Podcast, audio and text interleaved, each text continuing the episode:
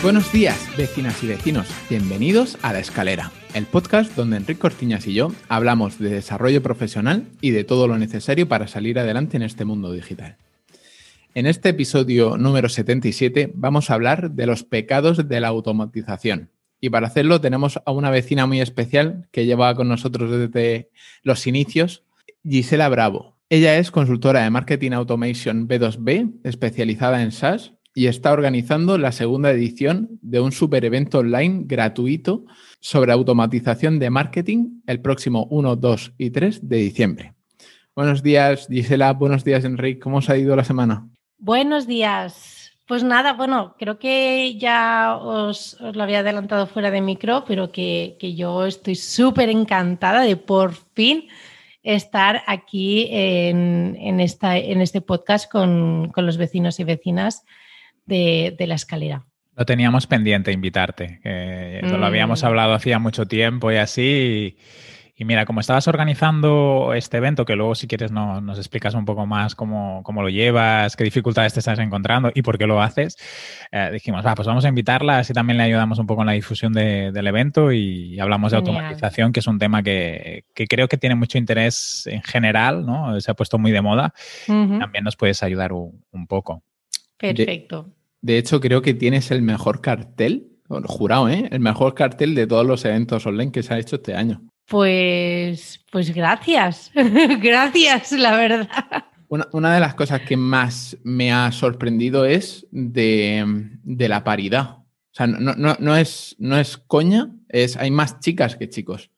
y, a lo largo de todo el año la gente se lleva quejando de que no, es que cuando decimos a las chicas que, vengan a, hablar, a exponerse, no quieren y, bueno, se montan unos trifulcas en, Twitter y, todo esto. de hecho, a Bosco le pasó que, tuvo que pedir perdón y todo, pero es que dice que, le costaba un montón encontrar a, chicas que, hablaran delante de... Mm. A ver, em, es que esto es un melón, ¿eh?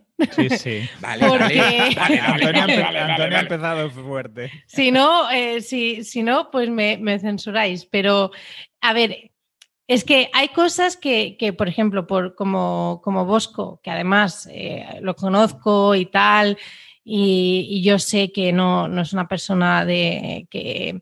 Eh, y, sé que es una persona que mm, busca mucho también este tema de paridad porque no, no tiene ningún tipo de discriminación ah, hacia, hacia la mujer, simplemente busca profesionales. Em, pero claro, es que estamos viendo este año carteles de el, papel de la mujer en la dirección de empresas.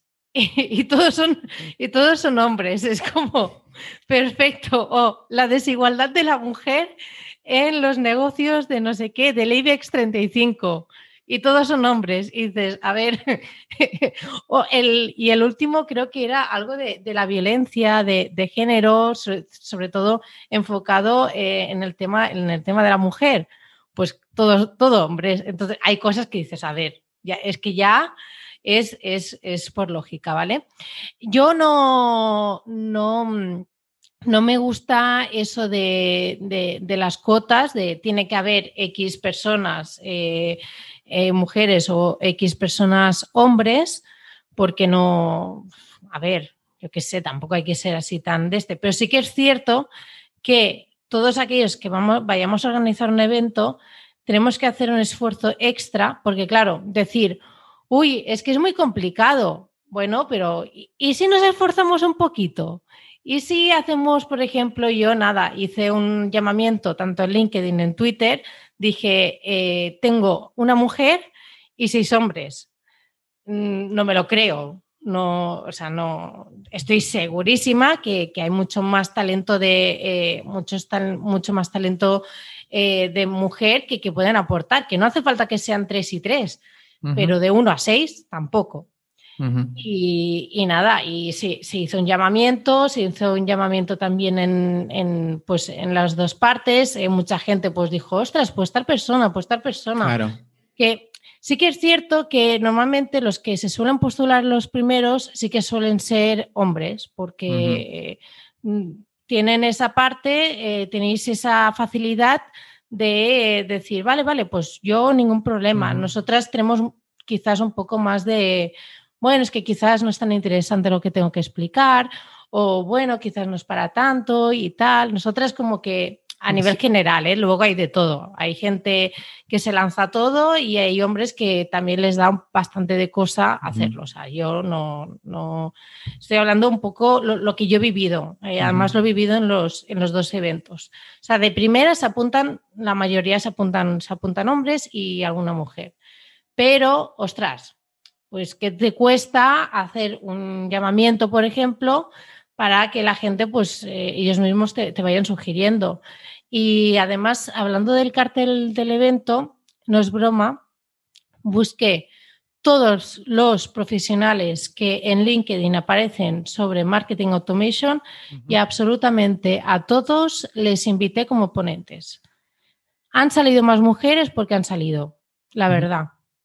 Mm, eso sí que juro que, es algo que, además tengo, mm, es que tengo el registro de todos los mensajes, de yo dando la brasa, de tal, de porque esta, el año pasado sí que es cierto que hablamos con, habieron muchos profesionales eh, independientes, pero yo también quería este año dar una, una visión de cómo dentro de las empresas se está trabajando el marketing automation.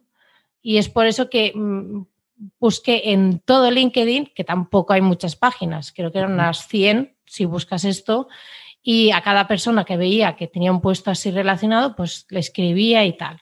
Y las que han aceptado eh, y, los que han aceptado son los que, los que están en el cartel, sin más, no, no hay nada más. Mm, Gisela, si quieres, dejamos el tema del evento para, después y, y cuéntanos un poquito más acerca de tu evolución profesional y de lo que haces. En mi evolución profesional, em, bueno, yo creo que si alguien ha escuchado alguna otra entrevista, quizás le, pueda sonar, pero es que siempre es la misma historia, obviamente. Em, cuando, digamos que yo a los 16 años ya sabía que yo iba a montar algo por, por mí, que yo eh, no, no sé, no sé, en ese momento pensaba incluso que iba a montar una empresa. En plan, mm. yo ahí flipada. Em, y no sé por qué, pero siempre tenía esa, cosa de montar una empresa y tal. Yo ya había tanteado mucho el tema digital. Yo, el tema de, estar eh, conectada, de en su momento intentar crear páginas web y todo eso, bueno, eso eh, es algo que yo entre mis 12 eh, hasta los 15 años pues eh, lo, intentaba, lo intentaba, no lo conseguí, era malísima. Em, bueno, como mucho hice un blog en Blogspot, que fue mi, mi gran publicación, que dices, ojo, cuidado. Lo a ver, lo, explico porque esto sí que es una parte eh, del por qué temas digitales, ¿vale? Entonces, en ese momento eh, me pareció una idea genial estudiar turismo porque pensaba que eso iba a significar que yo iba a viajar por todo el mundo y eh, iba a ser una vida maravillosa. ¿Qué pasa? Que empecé a estudiar turismo, mm, estando en el bar, aprobaba todo y dije, a ver, voy a estar aquí cuatro años de mi vida mm, haciendo algo que, bueno, que luego veías las, las salidas y decías, pues la verdad que no, no, no, no, me gustan. Incluso hice algunas prácticas en algún hotel y tal y dije, no, esto no, e, esto no encaja conmigo. Entonces, eh, yo me acuerdo que yo me reuní con, mis padres y les dije, mira, mm, eh, turismo eh, en su momento me pareció una buena idea, no lo ha sido y me gustaría hacer AD, Administración de, Empresas, porque como sé que quiero montar algo, pues, pues me, vas, esto seguro que me va a servir para algo en algún momento de mi vida. Y, estuvimos mirando y tal porque tenía que ser una doble titulación Porque claro, yo ya decía, digo, bueno, a ver, ya que he empezado, pues lo acabo, pero empiezo lo, otro, ¿no? Y, claro, también temas de costes y todo eso, pues obviamente que con mis padres lo tenemos que mirar y tal, pero claro, mis padres encantados, ¿sabes? De decir, bueno, a ver, nuestra hija se está quejando de que quiere aprovechar sus cuatro años de universitarios, pues, ¿por qué no? Y, nada, mm, me metí en, ADE, en ADE empecé eh, hacer prácticas en una, con, una, mm, con una chica que era, bueno, que es perfumista. Y eh, eh, ahí empecé a decirle, bueno, va, te voy a hacer esto en una página web. ¿Por qué no montamos un curso online de perfumería y tal? Y, nada, pues se, lo, montamos en Moodle, que nunca más Moodle, odio absoluto Moodle. Em, lo montamos, no sé qué. Yo incluso pues veía eh, blogs de SEO para ir posicionando, que dices, a ver, tampoco es que fuese muy complicado. Porque, a ver, formación en perfumería, y te estoy hablando, eh, ¿qué? 2013. Bueno, pero bien, yo feliz. Y en ese momento estaba muy contenta con la vida. Y, nada, y yo siempre pues intentando hacer cosas así, ¿no? Que en ese momento pues era posicionar, pues se ve que se llamaba SEO, eh, poniendo algo de euros en, Google Ads, que eso se llamaba SEM, resulta, y, tal. Y era un proyecto que a mí me encantaba porque la chica, la verdad es que flipaba mucho conmigo y a todo me decía que sí. Y ya está. Y entonces yo como que tenía vía libre, ¿no? Pero ¿qué pasa? Que eran prácticas y, ella no, no, podía contratarme a tiempo completo. Porque, claro, es que el salto económico era, era muy bestia obviamente. Y yo me veía ya acabando la carrera y yo diciendo, jo, a ver, me gusta mucho, pero ya toca otras cosas. Eso sí, yo mientras trabajaba con, esta chica me pagaba un poco, pero yo para también mm, pagarme otras cosas, pues hacía otros trabajos eh, temporales y tal. Y aparte, pues estaba con la doble titulación. Em, entonces, luego salí de, bueno, antes de acabar ADE, antes justamente eh, la misma semana que me graduaba, era la primera semana que empezaba a trabajar en un departamento de, admisiones en una escuela de, hostelería, ¿vale? De dirección hotelera y de cocina. Y admisiones barra ventas. ¿Qué es eso? Que sepáis que siempre que se habla de admisiones en, mm, en cualquier escuela eh, de, negocios o lo que sea, es ventas, ¿vale? O sea, lo, digo porque eh, parecía que yo tuviese que decidir si esa persona entraba o no entraba. No, yo lo que tenía que hacer era convencerla. Mm. Exacto, tenía que convencerla. Y para, para que al final, eh, digamos, nos decidiese a nosotros antes que a, otras, a otras escuelas de, de este tipo, ¿no? Entonces eh, estuve casi dos años en ese departamento, eran muchos temas de, venta, pero es que era tan pequeñín el, departamento que tenía una compañera que se dedicaba al marketing digital que, y además yo trabajaba con Salesforce eh, estamos hablando de 2014 o así. y, claro, y, yo veía a la otra chica hacer que si no sé qué en la página web, qué tal, en redes sociales y todo eso. Pues yo como un zuricata me ponía ahí a mirarla y preguntar, ¿y por qué hacéis esto? ¿Por qué hacéis lo otro? Y no sé qué. Y además los jefes eran muy majos y también me explicaban todo, o sea, era todo, muy, abierto, ¿no? Y sobre todo el, mi jefe, Julio, Julio Contini, eh, creía mucho en mí, porque veía que, tenía, pues, era muy proactiva, tenía muchas ganas de hacer cosas. Incluso, incluso un día me dijo, me ha comentado no sé quién que ha salido una aplicación que se llama Zapier, que nos puede ayudar en, cosas de, tuyas, de lo que yo hacía, porque en ese momento, como la RGPD, pues ni, ni estaba ni se le esperaba, pues una de las, de las acciones que yo quería hacer era, vale, como la gente, mucha gente no me responde al, email ni al teléfono, pues voy a hablarle por WhatsApp, porque teníamos un móvil ahí solo para, esto.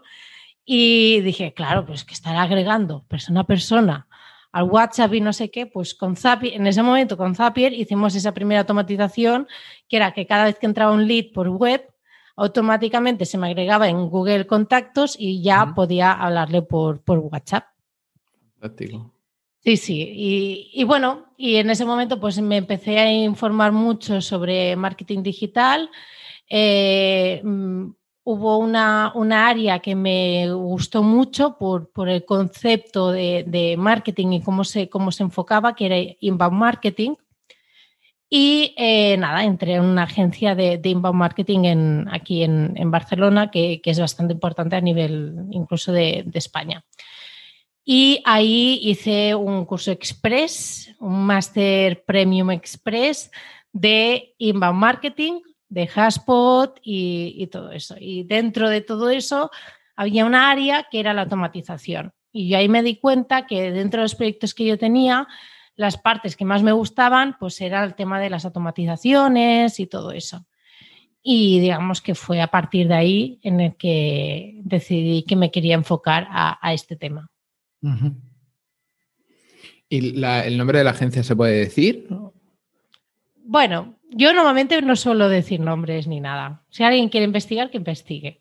Estoy mirando el perfil de, Gisela, seguramente lo tiene por ahí en algún sitio. Sí, sí, sí, sí, sí, sí, sí. y, ya que entráis. No, porque, eh, a ver, digo, fue una. Fue una. Mm, un, vamos, em, ni máster ni, ni nada. O sea, eso sí que es aprender, además que en el segundo día ya te daban como tres cuentas que tenías que llevar tú absolutamente todo, eh, tenías que a la vez hacer cursos que eran eh, eternos de, de Hashpot, que además son muy buenos, o sea, yo lo recomiendo totalmente, pero acabé, acabé un poco, acabé un poco regulín a nivel de, temas, pues más de temas de salud mental y todo eso acabé bastante, eso, bastante regular.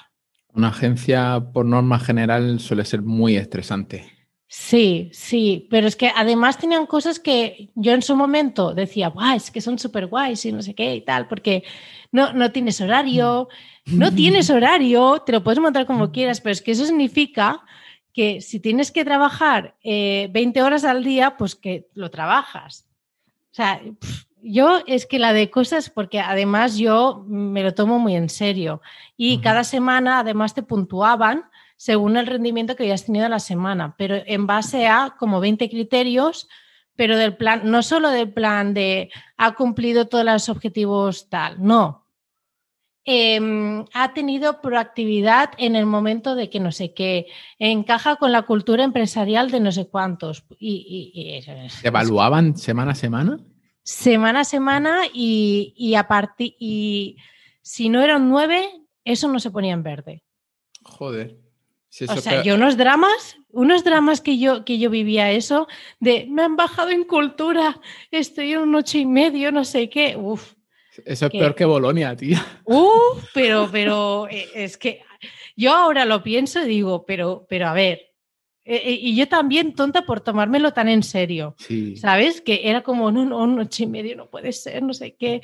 Y mi pareja flipaba. O sea, imagínate yo explicándole de que he sacado un ocho y medio de 20 criterios en cultura empresarial porque no había hablado tanto con los compañeros que dices, a ver, es que tampoco tengo tiempo. Y, y yo toda destrozada diciendo que no había llegado al 9. ¿En el, instituto y en, el instituto y en la carrera eras igual? ¿Te preocupaba la nota? No tanto, no tanto, pero para mí eh, era algo tan importante haber entrado en este tipo de agencia y, o sea, para mí era algo súper importante. A ver, por ejemplo, sí que es cierto que eh, yo en asignaturas normales, pues bueno, pues iba haciendo y tal, y sacaba las notas, pero tampoco para mm. nada me obsesionaba. Sí que es cierto que, por ejemplo, en el trabajo de final de, grado, ahí sí que me puse en serio, pero pues porque quería, quería decir, bueno, que, he hecho algo bien, pero yo he hecho muchos trabajos que he dicho, bueno, esto ya está bien, lo mm. entrego y tan feliz. O sea, que no, no siempre he sido tan, tan obsesionada, pero en ese momento para mí es que era como eh, eso, que eso iba a marcar mi carrera profesional y que era mi sueño estar ahí y que tenía que darlo todo y, tal, en fin. Cosas de la vida. Yo tengo una pregunta, Isela, volviendo un poco atrás. ¿Tus padres tienen negocio? ¿A qué se dedican? Porque saltar a ADE, que, no sé si todo el mundo sabe bien bien cuál es el, objetivo de la formación, ¿no? Administración y dirección de empresas. Normalmente em, implica que ya vas muy enfocado a eso, ¿no? o a crear tu propio negocio o entrar en la empresa familiar. Seguramente compañeros de, de la carrera, muchos a lo mejor sus padres tenían negocios. Eh, ¿Tus padres también están eh, así o simplemente tú buscaste un camino alternativo y, viene con esa idea que tú ya decías, ¿no? De tener tu, propio, tu propia empresa, tu propio negocio. Pues me parece súper interesante que me hagas esta pregunta porque mm, mm, mi padre sigue es, autónomo. A ver, eh, todo esto tiene sentido eh, porque mis padres vinieron de Chile en el año 85 y vinieron sin absolutamente nada. O sea, mm, sí que mi padre, por ejemplo, en su momento empezó unos estudios universitarios, pero no pudo continuar porque no se lo podía pagar. Mi madre em, sí, que, sí que tenía sus estudios, además, eh, gracias a su nivel de inglés, también era, pues, eh, era asistente de unos directivos de, una empresa ahí en, en Chile, pero la situación allí, tanto dictadura como, como la, dificultad de pasar de clase a clase, es decir, si eres pobre, pues te vas a morir pobre y ya está. No, es muy complicado llegar a, un perfil medio y ya alto ya ni te cuento. Entonces eh, decidieron venir aquí a, a España y, no eran nadie, o sea, aquí no eran nadie, por mucho que en, su momento, que si mi madre hubiese, había hecho no sé qué, hubiese hecho tal, y mi padre también, eh, aquí eran absolutamente nadie, eran unos inmigrantes que, bueno, además pasaron momentos bastante complicados, eh, de, porque tenían que alimentarse, por, por ejemplo, cada día, eh, para eso lo que hacían eran recoger cartones para venderlos para tener ese día eh, dinero en efectivo para, comer, por ejemplo. Y esto yo desde pequeña como que he sido muy consciente, ¿no? Siempre me lo han explicado de, todo lo que, de todo lo, por todo lo que pasaron. Por ejemplo, mi madre, eh, mi padre siempre me lo explica, mi madre era muy, muy parecida a mí, muy, muy emprendedora, con muchas ganas de trabajar, de tal, de, buscarse su propia, su, propia independencia financiera y todo eso. Pero, eh, claro, cuando, cuando llegué yo, digamos, porque yo soy la, yo soy la mayor, eh, cuando llegué yo, eh, intentaron combinar que ella trabajase más guardería, más mi padre trabajando, pero es que no, la guardería no, no, se podía pagar, o sea, era muy caro. Y tampoco tenían a nadie a quien dejarme, porque es que no tenía nadie más. Entonces mi madre pues dijo, bueno, pues eh, yo mm, me dedico no, no en plan, no en el plan de, lo que se suele, suele ser, de que te casas y a partir de ahí la mujer se queda en, casa, no, a nivel práctico. El, ama, de casa de, las películas. Sí, no, o sea, de, hecho a mí es algo que siempre me ha sabido muy mal porque yo, yo siempre sé que mi madre pues eh, es súper válida a nivel eh, de trabajo y todo eso y Además es eso, que eh, ahora sí que la ha perdido bastante, pero tiene un muy buen nivel de inglés, es una persona también muy culta, em, le puedo explicar todo y ella lo entiende todo perfectamente, incluso de, dentro de mi mundillo. Y mi padre en su momento se, hizo taxista. Entonces, eh, en ese momento, digamos que, pues, bueno, eso, se hizo taxista y ha sido taxista hasta, hasta el año pasado, que se jubiló porque yo creo que leyó una predicción de que este año se iba a caer todo, tuvo la suerte que iba a ser muy malo.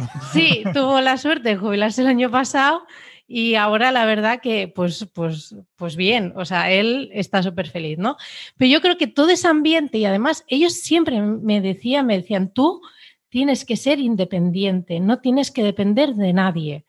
Tú tienes que eh, mm, además, creo que me insistieron más a mí que a mi hermano incluso. Me decían, eh, da igual que estés con quien estés, porque el día de mañana no se sabe lo que puede pasar, tú tienes que tener tus cosas, tú tienes que hacer tal. Y, yo creo que fue más eso, no, no, que hubiese una empresa familiar ni nada detrás, sino que creo que fue todo una combinación de todo eso, de vivirlo tanto de siempre, de toda la vida, que, eso, pues digamos que, supongo que me, empujó, ¿no? Que en su momento también tener ese de este de que quería montar algo, porque quería depender de, mí misma, ¿no? Quería eh, tener esa independencia también eh, financiera, también personal, y, no sé, yo creo que, que va más por allí. es súper eh, y hablamos muchas veces del emprendimiento desde la empresa familiar o gente que tenía negocios, pero al final tu padre como taxista pues era mm, autónomo, mm. supongo, o sea que... Sí, claro, que yo de ayudar a la empresa familiar como que no, si mi padre era taxista. Sí, pero bueno, igualmente lo que es el... Yo me refería más a que todo ese espíritu de lucha, porque al final la gente que mm. tiene que levantarse cada día, todos, incluso los trabajadores, ¿eh? No, pero que al final, y sobre todo de, viniendo de, otro país con las implicaciones que tiene desde la, cultura del racismo que seguramente pues eh, deben haber vivido eh, en los 80, en, el 85. incluso yo, ¿eh? Pues incluso yo todavía voy recibiendo alguna cosilla, pero bueno. Pues todo ese espíritu de lucha al final también supongo que es un reflejo, un modelo a seguir para ti. Y supongo que en tu manera de gestionar proyectos o cómo te. Esto que decías, ¿no? Ser independiente, pues eh, ha surgido de, todo esto el proyecto de, Gisela. Sí. Mm, no nos has dicho por qué te, te empezaste SADE, la doble titulación supongo que también era de marketing, mm, supongo. No, no, no. La doble titulación era continuar con turismo Ah, muy bien. O sea, has hecho administración y turismo, entonces. Sí, exacto. Exacto. entonces, el, marketing, ¿por qué te llama? O sea, sí que nos has contado que has tenido experiencias, que has ido trabajando. Em, ¿Te podías haber quedado más en la parte de administración o en la parte más de especializarte en turismo? Ahora sería complicado, ¿no? Pero bueno, mm. podrías haber hecho. No, pero claro, en su momento era todo súper bonito. Sí, sí. Em, la verdad es que en su momento yo, em, administración, pues no, porque yo, sí, a ver, no se me da mal, pero, pero bueno, que tampoco me mata. Eh, el tema de ventas me gustó mucho, me gustaba mucho, pero acabé agotada, agotadísima. Hablar todo, todo el día eh, y tantas cosas que tenía que afrontar. Además, eh, mi experiencia en ventas en ese momento fue en esa escuela entonces eran muchos padres, que hay padres que son un poco complicados, y, mm, acabé agotada. Acabé agotada y veía que me gustaba mucho más lo que hacía mi compañera que lo que, que, lo que yo hacía, de hecho. Y, por ahí saltaste al marketing. exacto, eso y lo digital que yo siempre he sido súper friki de, temas digitales y todo eso.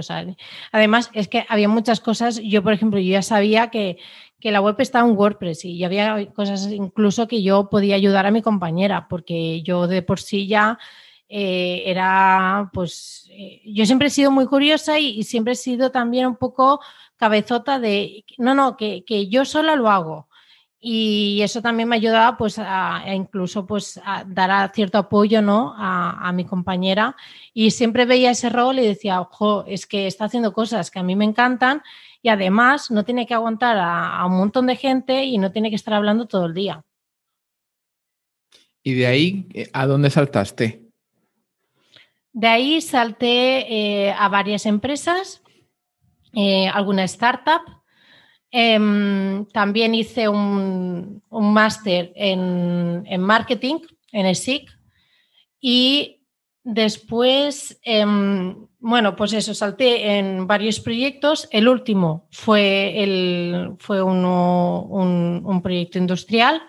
Que, que, eso, que la experiencia tampoco fue, fue la más buena y tal, y como coincidió de que ni ellos ni yo queríamos estar ahí, pues, eh, y justamente, eh, os, bueno, os voy a explicar que no sé por qué un domingo me dio por compartir un recurso en LinkedIn em, Sí, compartir un recurso en LinkedIn que era sobre, sobre un funnel y de, cómo eh, a nivel práctico cómo debían ser los, los formularios según el, en el momento en el que se encontraba el usuario. Lo compartí y en LinkedIn pues apareció, bueno, se hizo viral, se viralizó y un, chico que tenía, bueno, tiene, tiene una agencia de, inbound marketing me dijo, oye, eh, ¿estás trabajando en, empresa o estás de, de, freelance?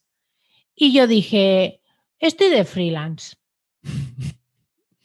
¿Por qué lo dije? No sé, porque dije, yo creo que si digo esto, mm, algo, algo va a salir. Ostras, porque mira, justamente tengo dos proyectos que necesito alguien que se dedique a la parte de automatización. Y yo, y yo, ya lleva, estamos hablando de junio. Y yo desde octubre tenía el podcast El Camino Automático en el que hablaba solo de automatización de marketing. O sea, yo ya, como veía el tema, yo ya iba a, llenando, ¿sabes? Yo ya iba trabajando paralelamente para que poco a poco se, me fuese conociendo un poco para, en, este tema. Y, nada, y me dijo, sí, sí, vale, vale, pues entré en esos, en esos dos proyectos y dije, pues esta es la mía y ya mm, paso de tener que organizar estas reuniones, eh, paso, o sea, quiero dedicarme a lo que realmente me gusta y eh, explotarlo al máximo. Porque si estoy en un departamento de marketing, sí, haré algo de automatización de marketing, pero también tendré que hacer un montón de otras cosas. Cuando estás en un departamento, no solo haces tu especialización, haces muchas más otras cosas de, gestión del día a día, de, bueno, y, y, follones y de todo. Y dije, no, no, no, no, yo creo que me contraten solo para hacer esto. Y así fue. ¿Y aprovechas todo lo que has aprendido durante estos años en la gestión de los alumnos, los padres, con la captación? ¿Cómo captas clientes, Gisela? ¿O cómo te conocen? ¿A través del podcast? Eh, ¿Cómo lo haces? Pues mira, esto es algo que ahora en 2021 quiero, quiero trabajar porque eh, sinceramente no sé muy bien por dónde me vienen los clientes. Yo sé que eh, me vienen por formulario, algunos en LinkedIn me contactan porque han visto una charla, porque han visto un webinar, porque sí el podcast, porque el podcast eh, mm, lo dejé eh, a finales de 2020, el último fue Tendencias de 2020, que dices yo ahí predigiendo futuro y que luego se fue todo al, al garete. Em, pues eso, ¿no? Eh, entonces hice el, pues a partir del podcast, incluso a día de hoy hay mucha gente que me dice, es que he escuchado tu podcast y necesito esto. Esto por una parte. Por otra, sigo colaborando con la agencia de, Inbound Marketing que se llama Inbound Emotion, que es con los que empecé a hacer esos proyectos. También, por otra parte, eh, soy colaboradora con eh, Bicicleta Studio, para el tema de membresías. Por eso, digamos, esta parte de membresías también está funcionando muy bien. Haber sido o ser profesora de automatización en boluda.com también me está ayudando bastante. Gente que me, va contactando de he hecho este curso y necesito hacer esto para, esta empresa. Y o, haber estado pues en webinars o cosas así. Si es que la verdad, una de las cosas que más me preocupa actualmente es que no tengo un control sobre la captación. ¿Y te vas a, y vas a trabajar sobre cómo analizar bien cómo te diga la gente y así? ¿Has pensado cómo lo harás esto? Sí, o, solo, solo, tienes la idea de que lo necesitas hacer? Eh, no, bueno, primero que, que es, un, es una cosa mía que yo necesito tener el control y no estar así de, ah, bueno, me llega otro proyecto, ah, bueno, me llega otro proyecto, me llega otro proyecto. No, o sea, necesito tener cierto control en esto. Necesito, em, no sé si, no, sé cómo lo voy a plantear, ¿eh? sinceramente, porque claro, es que ahora es que yo no he tenido que picar ninguna puerta. Entonces, eh, y la verdad es que es, es, mucho mejor, siempre que no tienes que picar una puerta y te vienen a ti, eh, digamos que parte del discurso ya está hecho, porque han venido a ti. Entonces tú no tienes que explicar por qué tú. Em, eso está súper interesante y sí que me gustaría seguir eh, fomentando todo eso, pero poner un cierto control o, poder tener también, poder hacer una serie de estrategias, que hay, o bien que haya una estrategia detrás o eh, activar una serie de estrategias que yo pueda, digamos, em, acelerar de alguna manera haciendo algunas acciones de cuántos proyectos me entran o, disminuir o tal. Pero no vivir así de, ah, bueno, me llegan, me llegan, me llegan, porque es que esta hora ha sido así y es una sensación que tampoco, tampoco me gusta. Está muy bien, ¿eh? no me voy a quejar, pero ostras. Mientras tengas trabajo, supongo que. Sí, por eso que. A ver, problemas del primer mundo. ¿Sabes? O sea, esto tampoco es que sea algo que digas, uff, pobrecita. No, ya lo sé. Pero eh, que no tenga ese tipo de control de, no sé, de saber cuántos proyectos me van a ir entrando, etcétera, de vivir más, bueno, pues porque van entrando y ya está. Mm, mm, me, falta ese punto de, control, la verdad.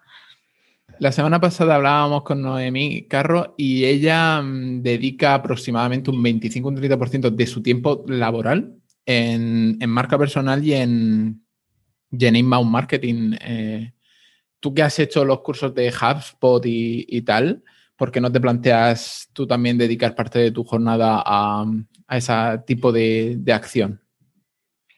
Lo quiero hacer. De hecho, quiero, tengo muchos posts em, ya listados, tengo muchas temáticas sobre las que hablar, tengo muchas acciones pendientes de hacer, pero ¿sabes lo que pasa? Que em, tengo, sí que es cierto que tengo ganas que afloje todo un poco porque he cometido el error em, que, por ejemplo, también le pasó a, Sofía, Sofía Calle, que también estuvo aquí con vosotros, de que me he dedicado exclusivamente a clientes.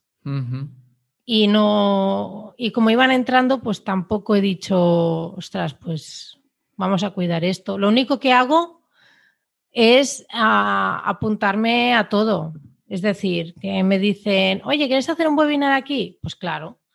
¿Quieres hacer tal? Pues, pues también. Eh, no, creo que no he dicho que no a nada, porque, bueno, a ver, todo encaja. No, no es que digas algo que sea súper raro ni, ni nada. Pero sí que, sí que es cierto, por ejemplo, que he luchado mucho por tener visibilidad. Por ejemplo, cuando el tema de, la, de las WordCamps, que ahora ya está todo apagado, pero por ejemplo, el poder participar, por ejemplo, en la WordCamp de, de Málaga, para mí fue algo brutal, porque sí que era algo, bueno, eh, estaba muy pensado. Yo ya tenía agregados a los organizadores en Twitter, em, o sea, yo ya estaba stalkeando bastante a la gente que sabía que tenía que decidir y todo eso. Eh, yo ya me presenté también mi ponencia en el de Zaragoza. Em, entonces sí que hay ciertas cosas que digo, Buah, es que tengo que aparecer aquí sí o sí. No sé cómo. También, por ejemplo, lo de Boluda. Boluda tampoco ha sido gratuito. yo, que serán tres años que he ido detrás diciendo, puedo hacer un curso de esto, puedo hacer un curso de tal. Hasta que hubo un curso que dijeron, ostras, pues, pues sí, pues encaja. Y entonces a partir de ahí ya mm, me dijeron, vale, pues temas de automatización, pues para, para ti, pero me costó mucho. Es que son, o sea, quizás no dedico cierto porcentaje ni lo tengo tan calculado, pero sí que lucho mucho para, tener eh, este tipo de, visibilidad, de, de, poder aparecer en ciertos, en ciertos sitios y sobre todo colaborar al máximo con, cualquier persona que también o sean emprendedores o, que también, por ejemplo, en mi carro también es ponente en el, en el evento eh, de, Marketing Automation. Eh, con todas estas personas, bueno, si puedo hacer cualquier cosa con ellas, pues yo encantadísima. Gisela, aprovechando, antes has comentado uno de los errores eh, que decías que Sofía también había comentado en la, en la, entrevista. Diría que Noemí también, aunque se reserve este tiempo, en algún momento de la entrevista dejó entrever el, el hecho de, claro, cuando te llega un cliente, es una factura, es un... y acabas yo a mí también me pasa, ¿eh? intento generar marca, intento generar contenidos, intento también formarme. Eh, lo que siempre el tiempo acaba estando más disponible o menos disponible según las, peticiones. Relacionando este error que, que, muchos emprendedores o personas que trabajan por, por cuenta por cuenta propia comentan. ¿Tienes algunos errores en marketing de automatización que hayas visto con tus clientes que digas, ostras, es que esto es muy típico que me pase cuando, no sé, los, los antes al entrar hablaba de los siete pecados capitales de, las automatizaciones. No sé si tenemos siete, pero ¿tienes algunos que nos puedas contar para que la gente no los, no los cometa o por lo menos intente evitarlos? A ver los hilos y muchos. A ver los hilos. Esto es como las meigas. Exacto. Em, mira, por ejemplo, eh, contratar un software porque, ostras, mola mucho. Hmm. y, quedarte tan ancho. Por ejemplo, ¿tienes algunas marcas? Porque yo tengo algunos que en las ONGs me pasan con los CRMs. Hay gente que contrata CRMs. Eh, sí, sí. Y, tan, feliz. ¿Por qué? Y caros, ¿eh? No, no, baratos. Sí, sí, sí. Pero ¿y, por qué? Bueno, por, porque hay que tener. Y dices, pues, pues sí, ya está. Festival. Perfecto. Por ejemplo, eh, yo me he encontrado con casos eh, que son los más extremos, ¿vale? Que es lo que tú dices, caros, con, licencias de Haspot que pagan más de mil euros al mes y que te dicen, es que no estamos sacando nada de provecho de esta herramienta. Y dices, madre de Dios. Pero, pero, pero a ver, ¿qué hacéis? ¿Qué hacéis con.? O sea, estáis gastando más de mil euros en una herramienta cada mes. Y ahora, porque esto te lo dicen cuando ha pasado tiempo, ¿eh? no te lo dicen el primer mes, que dicen, hoy tenemos que sacar el máximo provecho. No, no, es cuando se dan cuenta que están pagando algo, van, revisan qué es lo que tienen, dicen, ostras, ¿y esta herramienta? ¿Para qué sirve? ¿Qué, hacía aquí? No me acuerdo. pues eh, eso, eso dices, a ver. Y además, yo esto lo hago mucho con, bueno, con cualquier cliente que empieza de cero.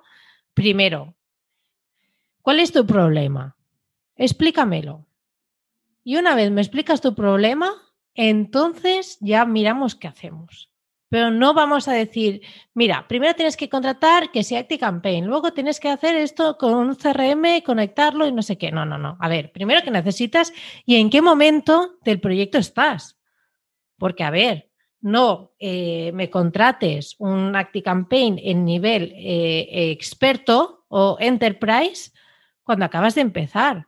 Yo creo que tienes muchas otras cosas que hacer al empezar antes que eh, tener un software de, este tipo. El marketing automation, si te lo puedes permitir desde un inicio, perfecto. Pero oye, primero gánate, gánate el dinerito. Es que si no, mm, vamos mal. Si no, vamos ya agregando un montón de. A ver, esto es diferente, por ejemplo, cuando es una startup y que empieza ya con una ronda de financiación cerrada. Ok, esto te lo compro. Pero normalmente los proyectos más personales y más cosas, o por ejemplo, membresías. Eh, ah, en las membresías, por ejemplo, una cosa que sí que, ah, igual que yo digo, mira, eh, no te flipes con automatización y todo eso, porque es demasiado pronto. En las membresías sí que digo que, por, por Dios, por favor, automatizar las facturas desde el minuto uno, desde el minuto uno, porque es que luego poner todo eso en orden es una auténtica locura. Porque eh, tú piensas que tú empiezas, ¿vale? Eh, ponemos que empiezas en enero 2020. Vale, empiezas. Vas haciendo facturas, no sé qué, tal, tal, tal. Y llega, eh, bueno, no vas haciendo facturas, que eso es otra, eso es otra cosa, ¿vale? Llega septiembre, tienes no sé cuántos usuarios y dices, bueno, pues vamos a hacer esto de las facturas. Hombre, pero es que eh, tienes algunas facturas con unos números X. Claro, pero es que esto hay que hacerlo secuencial. Hay que ordenar todo. ¿Estás pidiendo los datos de los usuarios? No, los vamos a pedir a partir de ahora de septiembre. Pues, pues suerte con Hacienda, a ver qué te dice, ¿sabes? Y le, le, explicas lo mismo. No, no, es que es a partir de septiembre que he empezado a pedir los datos de los usuarios. Pues bien, pues perfecto. Eso suele pasar en membership cuando alguien te pide una factura. Imagínate que llega, como tú dices, empezamos en, en enero y en septiembre llega uno y me dice, oye, pásame factura, uno nuevo. Y le pasa la factura a uno. Claro. ¿Y qué? ¿Y, qué haces con el resto? Ah, es que eh, en eso ves, es otro error. O sea, ya vamos por dos, ¿vale? Otro, que a mí este me encanta, es, eh, eh, fue una fantasía. una startup mm, con la que continúo colaborando, ¿vale? Pero que mm, me contactan y me dicen, mira, tenemos, eh, bueno, es la encargada de, Marketing Operations porque en, este tipo de empresas ya hay posiciones que solo se dedican a tema de procesos dentro de departamentos de marketing y de ventas. ¿Vale? Ya, ya, están a ese, a ese nivel y va a ser algo que poco a poco se, se va a ir implementando. Porque a medida que marketing va adquiriendo más importancia, más complejo, más herramientas, y mejor tiene que funcionar todo. Entonces, esta posición, poco a poco, yo ya la voy viendo más. Vale. Y me dice, tenemos que empezar con una primera tarea, que es que tenemos una landing de solicitud de demo, pero que no llegan todos los leads. ¿Que no llegan? No llegan. No, no, no. Es decir, un usuario, o sea, tú te curras todo, es decir, publicidad, eh, mm, o sea, todas las acciones, el departamento de, marketing se le ocurra mil para que los leads lleguen a esa landing y dejen sus datos diciendo, oye, que quiero una demo de tu software. O sea, te, está diciendo, quiero comprarte. Y algunos no desaparecen en el limbo porque no está bien conectado. Hostias. Sí, no, es que os estoy hablando de estos niveles que dices, mm, a ver, yo soy tú y estaría chillando y dando vueltas por toda la habitación. Y lo hubiese solucionado, vamos, es que no hubiese dormido. Pero bueno. ¿Y cómo se dieron cuenta de que no llegaban todos? Porque alguien se quejó. Ah, claro. O sea, imagínate que alguien te contacta y te dice, oye, que, que, os he pedido una demo y aquí nadie me ha contactado. Y ellos, pero tú quién eres? que, no te tenemos localizado, si no, no sabemos nada de ti. Pues, pues sí, ese es otro, otro gran error. Vaya tela. Siempre, no sé si lo vas a decir, pero siempre duplicar el registro de, o sea, el almacenamiento de, leads. Yo siempre duplico o triplico en plan, guárdate en un base de datos, guárdate en un sitio y guárdate en otro. Y testea, por favor. Hay que testear. Ah, eso, eso también. Yo una de las, una de las grandes partes de, mi trabajo de automatización y que a veces incluso eh, tardo más que la propia implementación es testear. Testear todo, todo, todo, todo porque es que te tienes que asegurar, vamos, que funciona mm, absolutamente todo. Incluso si ya sabes qué errores hay y, en ese momento no los puedes solucionar, bueno, pero ser consciente de que hay ese error, ¿vale? Mm, testear. O sea, aquí la, la, moraleja sería testea, por favor. Yo, con los que no es por temas de automatizaciones, pero me he encontrado muchas webs que utilizan Contact Force 7 que no registra en sí, es verdad. los, los correos electrónicos ni los mensajes y claro, llega, me he encontrado algunos casos de organizaciones que dicen, ostras, es que la gente se nos ha quejado de que nos escriben, pero no recibimos los mensajes y ahora los buscamos y no sabemos dónde están, ¿no? Entras en la instalación y dices, bueno, es que no están en ningún sitio. No, no.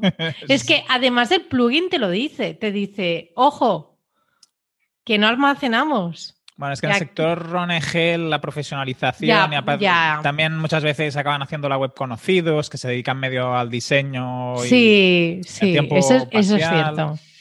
Eh, no, sé Si, si cuando claro, tú ahora nos hablabas de que trabajas con SaaS y con gente, pues los membership, yo creo que es un poco ONGs o pequeña empresa eh, que seguramente son personas que están introduciéndose en un ámbito que para ellos es desconocido, ¿no? Entonces meten el error de no pensar que necesitan hacer facturas, por ejemplo, otros muchos, eh, seguramente, no, no solo ese.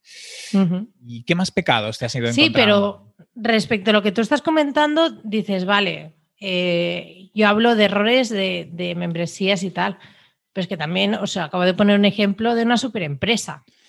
Ah, no, o sea, que aquí no se libra nadie, nadie, Dios. O sea, no, no, es que, ay, es que te has equivocado con esto, ay, qué, qué malo eres, no sé qué. No, no, es que aquí se equivoca todo Dios, todo Dios se equivoca. Y, que todos podemos tener fallos aparte, o sea, hombre, es, hombre. no tenerlos. Y más si eres una ONG, es decir, bastante tienes como para sobrevivir y, y, además que estás aportando algo al mundo, cosa que, bueno, yo automatizo, pero hay, gente que realmente eh, está haciendo cosas muy, muy importantes. Y pues mira, que tiene este fallo, pues, pues bueno, no pasa nada. Pues es que eso, mm, cosas peores he visto. El tema es lo que tú decías, ser conscientes. Sí, exacto, saberlo. Ah, pues cuéntanos algún otro fallo que tengas ahí bien detectado. Eh, otro. Otro sería. Eh, ay, es que ahora se me ha ido de la cabeza. Mira que lo tenía aquí. Eh, vale, sí. Eh, el otro fallo sería también utilizar, por ejemplo, herramientas de, por ejemplo, esto me pasa un montón con ActiCampaign. Tú montas tu ActiCampaign, haces tus campañitas, haces tus automatizaciones, pero eh, de la manera fácil, porque tiene una de las cosas por las que pagas ActiCampaign es que te hace el traqueo de los usuarios, siempre aceptando, antes de que Marina Broca o Santi Alonso me, digan cualquier cosa, siempre que hayan aceptado las cookies, em, eh, te rastrea toda la actividad. Y esto es una de las cosas más interesantes que puedes tener, porque puedes hacer automatizaciones en base a, ha visitado eh, tal página web, ha visitado tantas veces el de este de, precios, por ejemplo, pues ostras, pues vamos a enviarle una ofertita, ¿vale? Pero eh, la, de, la de instalaciones que me he visto que no tienen ese traqueo puesto, pero, pero, pero así. Y que además, o sí que lo tienen puesto, pero, ¿qué pasa? Que ActiCampaign em, funciona muy bien cuando tú utilizas su propio formulario, ¿vale? Porque, claro, tú, por ejemplo, puedes decir, pues con Gravity Forms, con cualquier plugin de formularios, puedes, a muchos ofrecen la integración con ActiCampaign, que la integración se basa en enviar los datos a ActiCampaign, pero no el traqueo. No lo traquea. Pero lo, lo, pueden meter en paralelo. Sí, pero no. sí, sí, sí. Pero eso requiere eh, poner un, código, un JavaScript para enviar un evento cada vez que suceda y tal, y eso es algo más técnico. Pero claro, mucha gente dice, vale, pues utilizo el plugin que estoy utilizando a día de hoy y eh, lo integro con ActiCampaign y con esto ya soy feliz. Pues no, Mm, o bien, si no sabemos de código, miremos de utilizar el formulario de, propio de ActiCampaign, que además, si lo copias en código, puedes modificar, puedes adaptar CSS, puedes hacer de todo. Y si no, pues entonces eh, y tenéis que consultar con alguien profesional para que os haga esa instalación del script para que os siga haciendo ese traqueo. Bueno, con, HubSpot pasa exactamente lo mismo. Sí, sí, sí. Sí, pero normalmente los que utilizan HubSpot normalmente van acompañados de agencias y cosas así. Normalmente, normalmente. Hay excepciones, que es lo que te digo, ¿no? Que dicen, ostras, estamos pagando mil euros una herramienta, eh, ¿qué hacemos? Eh, en esos casos sí que eh, esto también puede pasar. Pero sí que es cierto que también hay algunos que utilizan el propio CMS de, de Entonces, ahí mm, no hay ningún tipo de problema. Si utilizan el propio CMS de, de Pero si utilizan de, WordPress, pues hombre, hay una integración técnica. La verdad, una cosa es que el formulario te envíe datos de un sitio a otro y otra cosa es que también te haga el traqueo de cómo se comporta el usuario. ¿Y te encuentras muchos casos de gente que no hace ese traqueo? Porque entonces que utilizan Active Campaign solo por la parte de automatización de correos electrónicos. Claro, yo para eso pienso, digo, pues para eso utilizo MailChimp. Porque MailChimp te permite hacer automatizaciones en base al comportamiento que tú haces en los emails. Y lo que te aporta ActiveCampaign es que puedes hacer automatizaciones de muchísimas otras cosas, que si comportamientos, que si ha hecho clic en tal sitio, si ha, estado visitando lo que sea, es mucho más eh, complejo. Pero sí que es cierto, es que hay una infrautilización de los software de marketing automation, pero brutal. Y eso que son caros, que bueno, hay de todo un poco, ¿no? Pero la mayoría son de precio, medio. Precio alto, precio alto. Bueno, bueno, a ver, yo, no, pienso, todo lo que hace HubSpot por mil pavos es que me parece barato. El tema es si te lo retorna. Sí, pero tienes que, sí, pero primero tienes que tener un ticket medio un poquito alto. Eh, porque es que, a ver, también no olvidemos que este tipo de herramientas tienen que dar un ROI. Claro. Si vendes bolis, bolis big, para tener el ROI con HubSpot, mm, te puedes morir ahí esperando. En cambio, eh, por ejemplo, ActiCampaign, que también está súper bien. O sea, yo eh, trabajo tanto con Haspot como con ActiCampaign, con Sendinblue. Yo trabajo con varias herramientas porque es lo que digo. Primero, eh, escucho las necesidades de, cada caso y a partir de ahí miramos la solución tecnológica que, sea, que concuerde y para que ellos puedan sacar el máximo provecho. Y ojo, ActiCampaign me, me gusta mucho, ¿eh? O sea, hay pocas cosas que eche de menos yo de, de Haspot en, en ActiCampaign y el precio es mucho menor. El problema, la, el número de, de base de datos. De que si parte, si ya estás superando los 10.000 contactos, ya todas las herramientas se te van, se te van yendo de precio. Eso sí que es verdad. Habría que hacer limpieza, ¿no? Porque ¿de qué te sirve tener 10.000? Uf, pero las, ¿cómo se llaman? Las métricas vanidosas, es decir, de que no es lo mismo tener 10.000 contactos, porque yo tengo una base de datos de 10.000 contactos, pero no me abre ni Dios, a tengo 1.000, pero todos me abren, todos mm, clican porque realmente quieren que les envíe comunicaciones. Es que al final eh, esto se trata de eh, enviar a la gente que realmente quiere que, les envíes. Si no, no te van a hacer ni caso. Correcto. Y eso cuesta mucho. Hacérselo entender al cliente. Da un les da un vértigo, les da un vértigo porque dicen, uh, uh, uh, uh pero, pero, pero, si tengo 10.000, ¿por qué voy a eliminar 7.000? Hombre, porque quizás no te abren desde 2005. Ya, pero, pero que tengo esta información.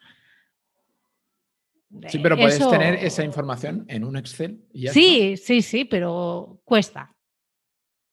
Y además, Haspot ahora, también, eso sí que lo han sacado hace nada, em, puedes eh, seleccionar los contactos con los que vas a trabajar. Es decir, solo te cuenta los contactos con los que tú eh, vas a utilizar temas de, comunicaciones, de workflows y tal. Y puedes tener otros muertos ahí. ¿En Active? Eh, en Active Campaign no, de momento no. Ah, justamente, esto eh, yo durante un tiempo utilicé Holded, que es también una especie de bueno, una especie no, es un CRM que integra mucho. Sí. Y una de las limitaciones que encontré es que todos los contactos eh, entraban dentro de la base de datos, fueran clientes o fueran proveedores. Y claro, em, si, si, por lo que sea, pues tienes mucho pequeño proveedor, pues te va sumando contactos. Y claro, a lo mejor tiene 30 o 40 o 100 contactos que sí que son de ventas, pero te los cuentan todos. Entonces tienes que estar haciendo upgrades de, del de esto. Y esto, mira, esto que comentas de HubSpot es súper buena idea, porque al final, mira, tienes tus contactos que son los que vas a pasar a negocio, que necesitas automatizar o que les puedes enviar correos electrónicos. Claro. Pero es que, pues mira, o los mueves o, los cambias de... Claro, porque HubSpot también tiene la parte de CRM y hay algunos que tú simplemente quieres ese email para, para, localizarlo y luego escribir una nota de eh, o registrar una llamada, que has hecho una llamada y no sé qué. Y no porque quieras hacerles tu campañas o lo que sea, es lo que tú dices, ¿no? Tener también proveedores y tenerlo todo en el mismo sitio, no tener que estar accediendo a varios sitios para, contactar con, con, las personas. También te digo que normalmente Haspot marca mucho el camino del resto. Entonces, esto es muy positivo porque esto puede marcar a que más adelante, no sé con qué rapidez, el resto de softwares que, también se dedican a lo mismo, poco a poco vayan aplicando también estas cosas. Genial.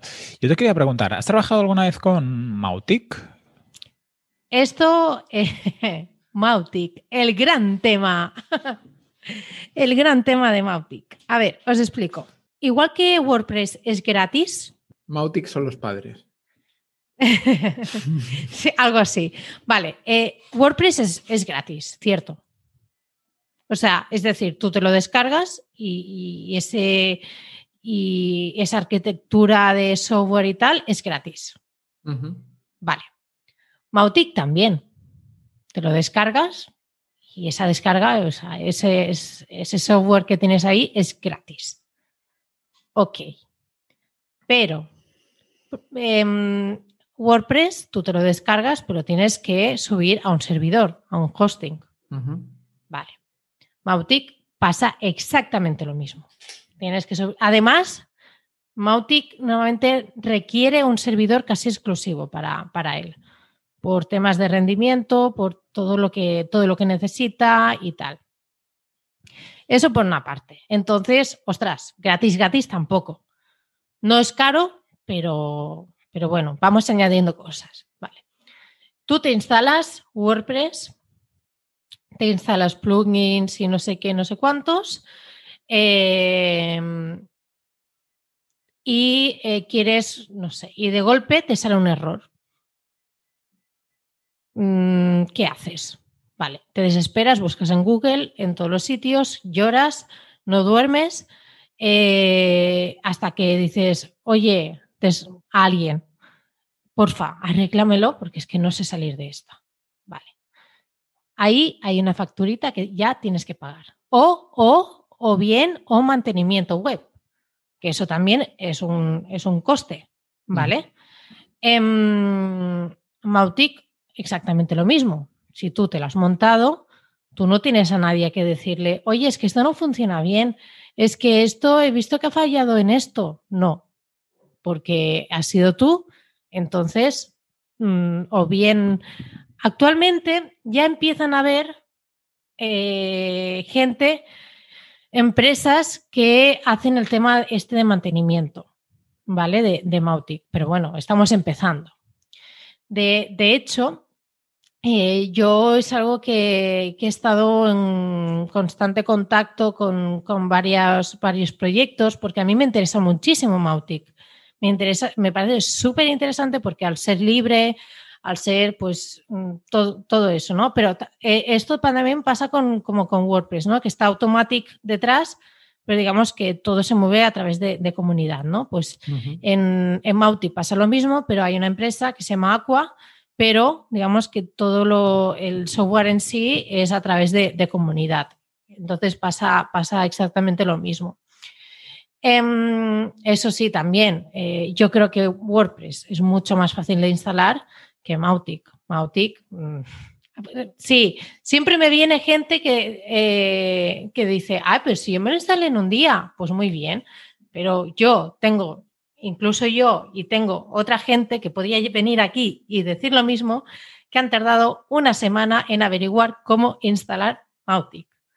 Porque es tela, porque no, no solo es configurar la base de datos y ponerlo como se hace en WordPress. No, no, tienes que configurar el correo electrónico y un montón de los cron jobs. Bueno, eh, es, bastante complejo. Para un usuario medio, ¿eh? Ya te digo yo que hay gente que esto lo hace en nada. En, dos horitas ya, ya lo tiene todo montado. Entonces, ¿qué pasa? Que esto a mí mm, me, me ha dado mucha rabia que digo, ostras, es que es, además es una herramienta que, se equivale mucho a, todo lo que te puede llegar a ofrecer Haspot incluso. Y, el límite de contactos es eh, según tu tamaño de servidor. Y eso es, los costes se bajan, pero totalmente. Y ya el coste de envío, por ejemplo, em, que esto, no sé, eh, Antonio, no sé si tú tienes otras alternativas, pero por ejemplo, haciéndolo con eh, Amazon Web Services. Ah, sí, es, pagas, muy económico. Sí, pagas un euro por 10.000 correos electrónicos que envías. Sí, a nivel de... tienen el, más barato del mercado, creo. Sí, pues... Si no te pues la quieres póngame jugar... tres, ¿sabes? Entonces, pero bueno, también todo eso lo tienes que configurar, tienes que entrar dentro de Amazon Web Services, que tampoco es que sea para, para un usuario medio que no, no sabe muy, mm, tiene cierto conocimiento técnico, es, es, complejo, la verdad, y la puedes liar muy parda. Entonces, eh, pero afortunadamente ahora ya hay empresas que lo que te hacen es, vale, pues yo te hago el mantenimiento, yo te lo incluso eh, puedes escoger si lo haces en tu propio servidor o ellos gestionan en, un servidor que tienen ellos y eh, tú no te tienes que preocupar de esto, además te aportan formación, etcétera. Y, por ejemplo, yo creo que sí que tiene que ser a partir de ciertas necesidades, pero esto suele salir por unos 100 euros al mes. a ver, sí, sí, pero no. O sea, un mantenimiento web de, WordPress, mm, ¿cuándo suele salir? No, no, que digo que es baratísimo. Claro. Sí, sí, sí, 100 euros al mes. Ah, vale, te había visto cara de, susto. No, no, no, no, cara de susto, pero pues... ¿cómo vive esta gente? Mira, eh, además uno y, no, a ver, coincide, esto es coincidencia. Uno de los eh, grandes patrocinadores del evento es eh, Activa Score, eh, que justamente están cubriendo esa, necesidad que, es lo que estaba comentando, ¿no? De que sí, porque la gente piensa, Mautic es gratis, Mautic es gratis. Sí, es gratis, pero no. Entonces, yo lo que recomendaría porque mm, es una herramienta buenísima, es, por ejemplo, utilizar este tipo de, servicios que si no, ya lo hablaremos también en, el evento para que ellos también lo expliquen mucho mejor y, poder aprovechar una herramienta como puede ser Mauti, porque es lo que decía, a partir de 10.000 contactos los precios ya se te suben, de, de todas las herramientas se te suben muchísimo, porque pagar por contacto es, es brutal. Así que a mí Mautic me parece muy buena alternativa siempre y cuando o bien tengas a alguien muy técnico en, dentro de, tu casa, digamos, de tu, de tu negocio, o tú seas así, o bien trabajes o tengas un partner, digamos, como, como los de ActiveScore, que eh, te den ese, ese soporte, ese apoyo para que tú puedas vivir tranquilamente. ¿Y nos puedes contar cuáles son tus herramientas favoritas entonces de marketing de automatización? Dinos tres solo. Eh, ya nos has dicho Active Campaign, dinos un par más para alguien que se quiera poner en esto de la automatización. ¿Ha dicho Xavier también? O sea, esa ya sí. Integromat. Últimamente estoy más con Integromat. ¿Por qué razón? Zapier le tengo mucho cariño porque, ostras, me ha acompañado muchos años y, y es el histórico y es el líder. Es como Haspot.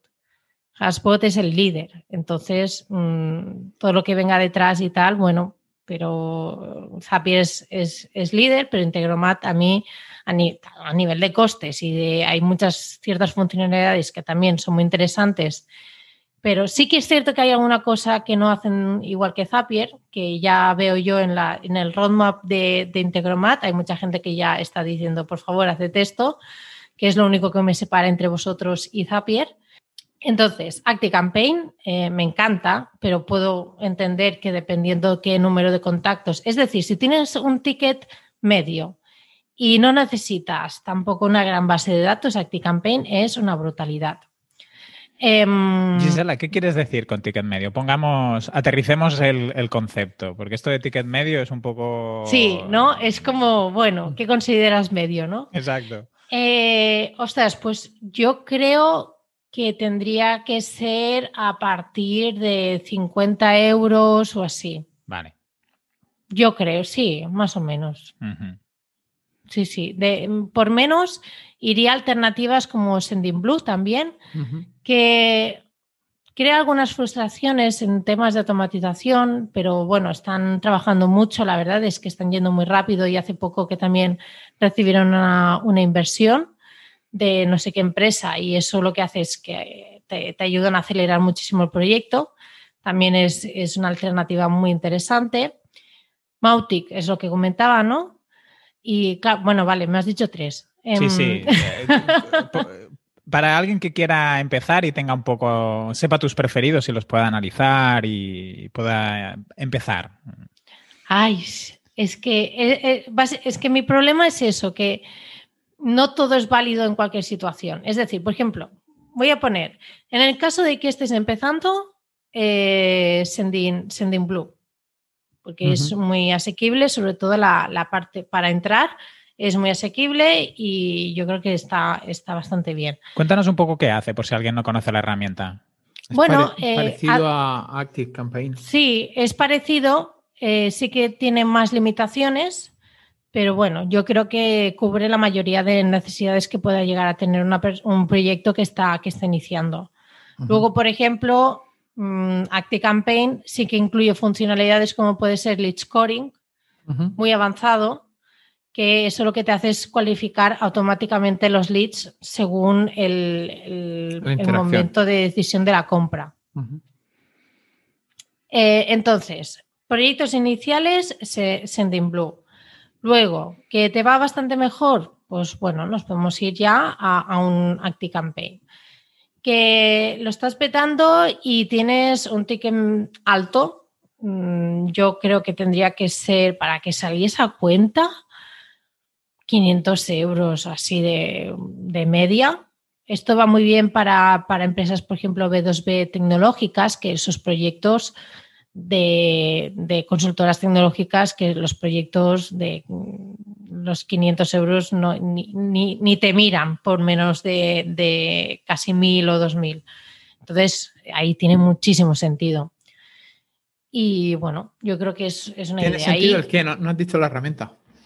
Ah, Haspot, perdona. Vale. Sí, sí, sí. Eh, si ya tienes un ticket medio muy, muy, muy alto. Y si tienes una base de datos y necesitas una base de datos más grande y, eh, digamos, no, el valor de lo que tú vendes no llega ni, a los 50, pues yo ya consideraría algo tipo Mautic, que ahí no tienes límites. Aunque Mautic mm, encaja en todas las etapas, pero es más recomendable en ese, en ese aspecto. Claro, Mautic, o sea, también tienes como paquetes. Mautic con un servicio externo de mantenimiento para un ticket medio bajo, pero Mautic con una persona interna que esté todo el día ah, bueno. Eh, mejorando y, Porque a mí cuando has dicho lo de Mautic, eh, yo he hecho implantaciones de CRMs de software libre y eso es mortuorio y, una vez intenté hacerlo de Mautic y, es muy parecido. Muy parecido. Por ejemplo, en, en Rayola utilizan Mautic, pero es un Mautic, mm, es su Mautic, porque hacen mil modificaciones y lo adaptan a lo que ellos necesitan, por ejemplo. Eso también es, una opción muy interesante, pero porque tienen desarrolladores ahí dentro. Claro, claro. Es que lo bueno de tener un Mautic en el que tienes un código es que puede llegar cualquier persona por detrás y, ir metiéndole cositas. Totalmente, totalmente. Por eso que en, ese sentido yo creo que también es una opción súper interesante. Y Enrique, ¿cómo vas de, de hora? Yo quería que Gisela nos hablara un poco del evento, pero como hemos hablado al principio, no sé si nos quiere contar algo más de por qué lo hace y si le gustaría. A mí me gustaría saber, ahora tenemos el COVID, todo lo presencial está muy limitado. Mm, pero si en el futuro, que supongo que algún día pues, podremos hacer eventos presenciales, ¿te gustaría hacerlo no? presencial? Eh, sí, sí. De hecho, yo creo que además el salto que ha pegado del el anterior a este es tan brutal, tan brutal. ¿En cuanto a qué, Gisela? Cuéntanos. Eh, en cuanto a dimensiones, en cuanto a cartel, en cuanto a aceptación. Em, o sea, aquí, por ejemplo, eh, vamos a tener incluso un equipo de social media. Wow. Que yo el año pasado. Lo hacías todo. Y sí, y si me acordaba, ¿sabes? Mientras estaba en el tema del evento y todo eso, vamos a tener a, cinco personas, liderado por, por, Carlota, Carlota Galván, mi compañera y amiga. Em, también tenemos patrocinadores, que eso también es, gracias a eso podemos tener eh, equipo de social media, Podemos tener eh, nota de prensa que vamos a enviar ya la semana que viene para que aparezca en varios medios digitales.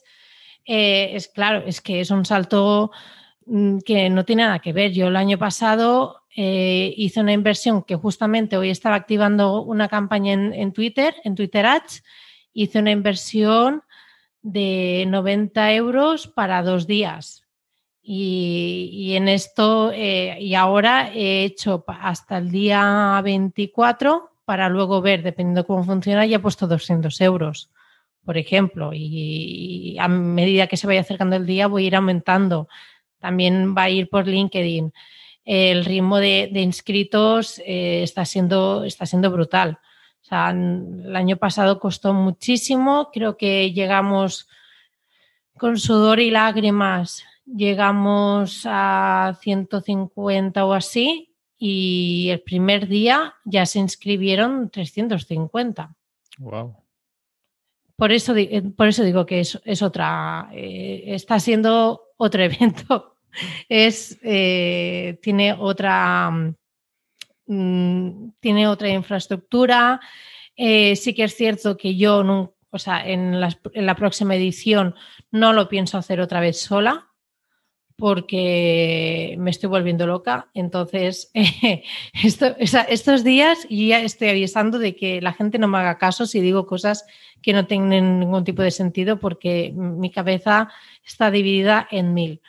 Eh, sí que tengo colaboradores, por ejemplo, también em, una chica me, está ayudando con todo el tema de creatividades y todo eso, ya que mi, gusto en diseño es, es menos mil porque además veo el cartel del año pasado y digo, pero ¿esto qué era? Em, bueno, digamos que hay ciertas cosas pues, que, ya estoy, estoy pudiendo delegar, pero también gracias a, los patrocinios y tal.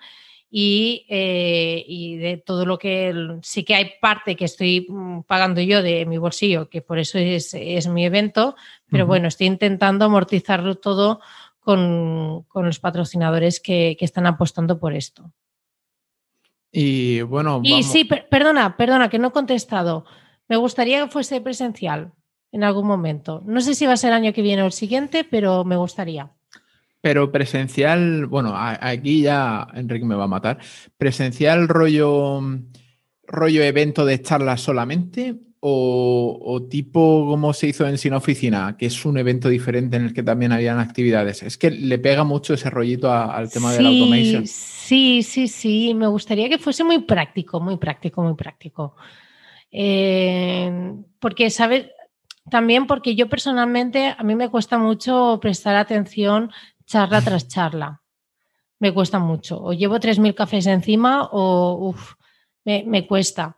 Entonces, no tengo ni idea, pero yo mm, exploraría mil posibilidades, la verdad. O sea, no, no me gustaría hacer un evento al uso.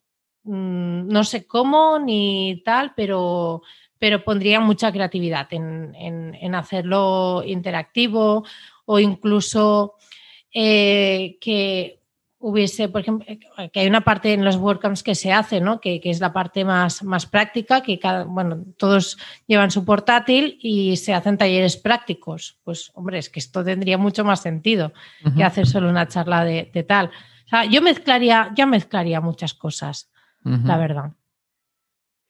Bueno, y, y dinos dónde te podemos encontrar. Pues me podéis encontrar en giselabravo.com y si os queréis apuntar al evento, que va a ser brutal, porque eh, las ponencias que hay son una pasada y vamos a aprender muchísimo de todos estos profesionales. Em, eh, hay que ir a gisela.com barra evento. giselabravo.com. Ay, perdona, sí. Tenemos que ir a giselabravo.com barra evento. No sé si, creo que es gratuito el evento. Es gratuito, sí. Vale, lo digo que es como un valor añadido, si, Dímelo a mí. Exacto. Mm, sí, sí. Que, la gente que mucha gente me está diciendo, pero, pero tú, digo, es que no, es que ¿sabes por qué? Porque es que eh, esto tiene bastante, eh, tiene un sentido, ¿vale? No lo estoy haciendo por hacer, no es como otro evento de social media, por ejemplo, ni, ni, tal, ni de marketing digital, que hay muchos y tal. Esto tiene una historia detrás. Y si queréis, os la cuento. Cuéntanosla y, y luego Antonio dice dónde los oyentes nos pueden hacer comentarios, reviews y dónde te pueden encontrar en, el evento. Y también si, alguno se apunta, que nos cuente qué tal ha, ido. Cuéntanos la historia del evento. A ver, em, yo cuando, bueno, ya os he explicado, ¿no? De, yo quería dedicarme a la automatización de marketing. No existía, o al menos yo no encontré una profesión que fuese exclusivamente automatización de marketing.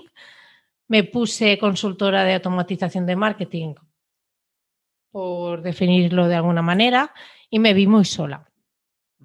Porque, ostras, eh, no, es lo mismo, por ejemplo, si te, vas a dedicar, por ejemplo, al SEO, ostras, tienes a muchos referentes de los que aprender, donde apuntarte, eh, formaciones, charlas, hay muchísimo sobre eso pero de marketing automation y más en español mm, te quedabas como que yo de hecho tenía que beber mucho de, cosas en inglés, porque de, aquí no, no había, ¿no? Entre eso. Luego también que eh, mucha gente me decía, ah, es que tú haces embudos de ventas ah, de esos que mm, maravillosos, que sí, los funnels los funnels estos de venta que envían no sé cuántos emails, hacen webinars en automático y te generan mm, miles de euros y bueno. Puedes estar en la playa descansando. Exacto, puedes trabajar desde la playa y, tal, todo en piloto automático. A la sombra del Lambo. Claro, con un Lambo ahí bien, aparcadito al lado de la playa y, con, con, tu mojito de fresa. Pero claro, entonces yo me encontraba primero que había gente de marketing digital que no sabían ni, o sea, vale, sí, habían escuchado el concepto, pero no entendían realmente eh, qué sentido tenía en un departamento, por ejemplo, en una empresa o en un proyecto, que, exactamente qué era. Entre eso, entre que aparecieron eh, los que crean estos embudos de ventas milagrosos. Y todo eso dije, a ver, no, no, porque es que vamos por mal camino. Yo no quiero que eh, la, la profesión de marketing automation se piensa de la gente que es eh, esto, cosas milagrosas, solo, solo, solo, son embudos, solo es vender y tal. No, yo a mí me gustaría crear un, evento donde se explicase realmente por profesionales, realmente que hacen buenas prácticas y que, eh, y que eh, sea un punto de encuentro entre nosotros, porque yo estoy sola, quiero conocer a gente que también se dedique a lo mismo eh, y, que la gente de, que se dedica al marketing digital aprenda qué es exactamente marketing automation.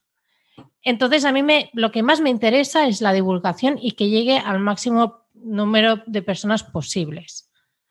Eh, es totalmente divulgación, es decir, es poner marketing automation y situarlo y, darle visibilidad dentro del panorama actual del marketing digital aquí en España y la TAM, si es posible. Pero bueno, de momento, España.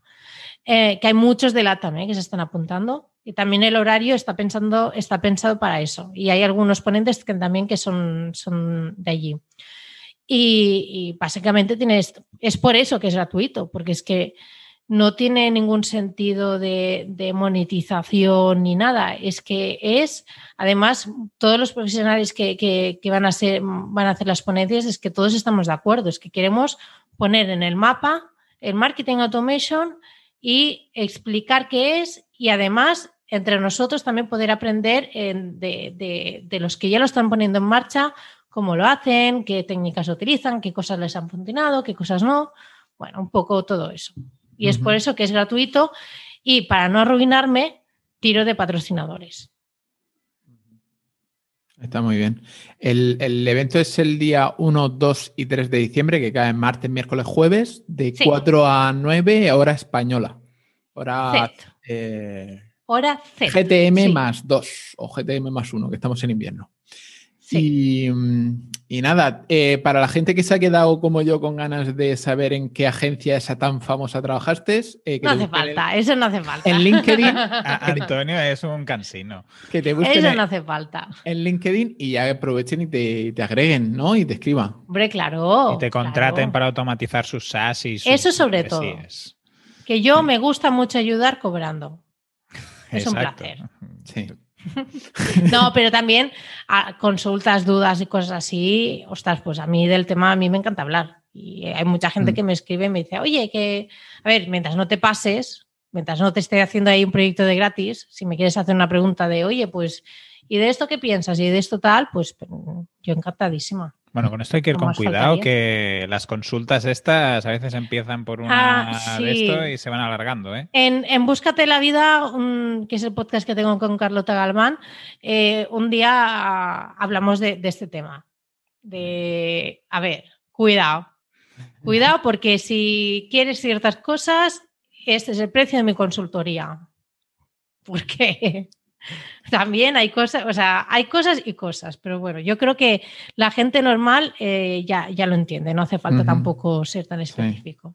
Le mandas el enlace al formulario conectado con Stripe y listo. Sí, sí, sí, total. Es que llega un momento que dices, mira, así, ya está. Claro. Para, eso, están las automatizaciones. De hecho, Claro puedes contar el número de palabras que te mandan y en base al número de palabras que te mandan ya Sí. directamente le mandas el, el enlace. Totalmente. totalmente. Y palabras clave o cosas de, eh, ¿me podrías Gratis. explicar próximos pasos o gratis o, o solo es una duda? Esas cosas ya directos. Sí, sí, sí, sí. Está bien pensado. bueno, pues, eh, Enrique, ¿a ti dónde te podemos encontrar? En enriccortiñas.com y en catcommerce.cat. ¿Y a ti, Antonio? A mí en antoniosánchez.pro, que mm, ya ahí podéis tirar del hilo, como, como Gisela Bravo dice, y, y ya me podéis encontrar en el resto de, de lugares. Eh, seguimos aceptando patrocinios a cambio de una reseña en iTunes, o sea que no perdáis la oportunidad de, de patrocinar un episodio. Y hasta la semana que viene. Ay, pues muchas gracias, Gisela, por estar con nosotros y espero que vaya muy bien el, el congreso. A ver si nos, nos volvemos a, a ver en el podcast, a escuchar y nos cuentas qué tal ha ido. Perfecto, muchas gracias y un saludo a todos los vecinos y vecinas. Chao. Chao.